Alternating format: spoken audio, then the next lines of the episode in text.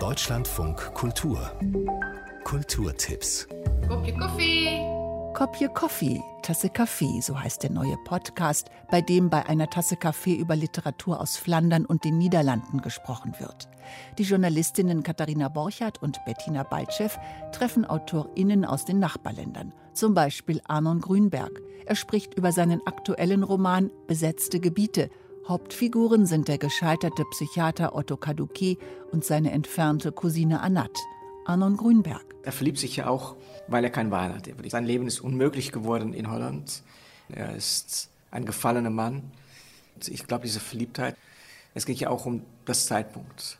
Und für ihn ist der Zeit gut. Sie ist da, sie steht vor der Tür und gerade das ist, was er eigentlich braucht. Obwohl er am Anfang meint, was soll ich mit dieser Frau? Wann verschwindet sie wieder aus meinem Haus? Kopje Koffie, der niederländisch-flämische Bücherpodcast, zu finden online unter letterenfond.nl.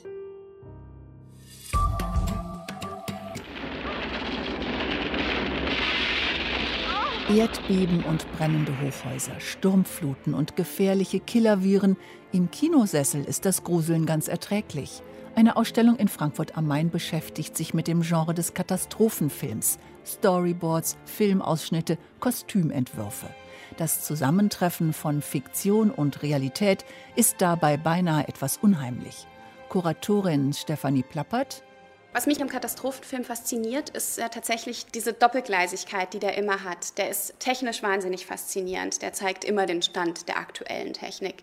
Der baut Wahnsinnsbilder auf und er arbeitet auch immer mit den größtmöglichen Emotionen. Und gleichzeitig ist er für mich auch etwas, was immer die Ängste der jeweiligen Zeit verarbeitet und in irgendeiner Form thematisiert. Katastrophe. Was kommt nach dem Ende? Bis zum 9. Januar ist die Ausstellung im Filmmuseum in Frankfurt am Main zu sehen.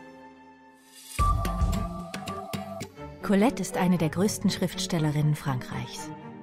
Berühmtheit erlangte sie mit ihren Claudine-Romanen und dem Roman Erwachende Herzen. Aber sie war weit mehr als nur ein Star der Literaturszene.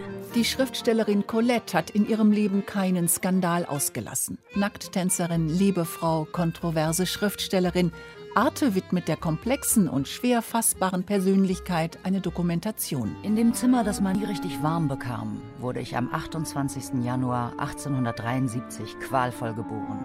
Ich kam blau und stumm, halb erstickt zur Welt und äußerte meinen Willen zu leben, ja sogar lange zu leben. Als naives Provinzmädchen kam Colette nach Paris und erfand sich immer wieder neu. Als sie 1954 starb, erhielt sie ein Staatsbegräbnis als erste Französin. Colette, die Aufständische. Arte zeigt die Dokumentation bis zum 8. November in der Mediathek.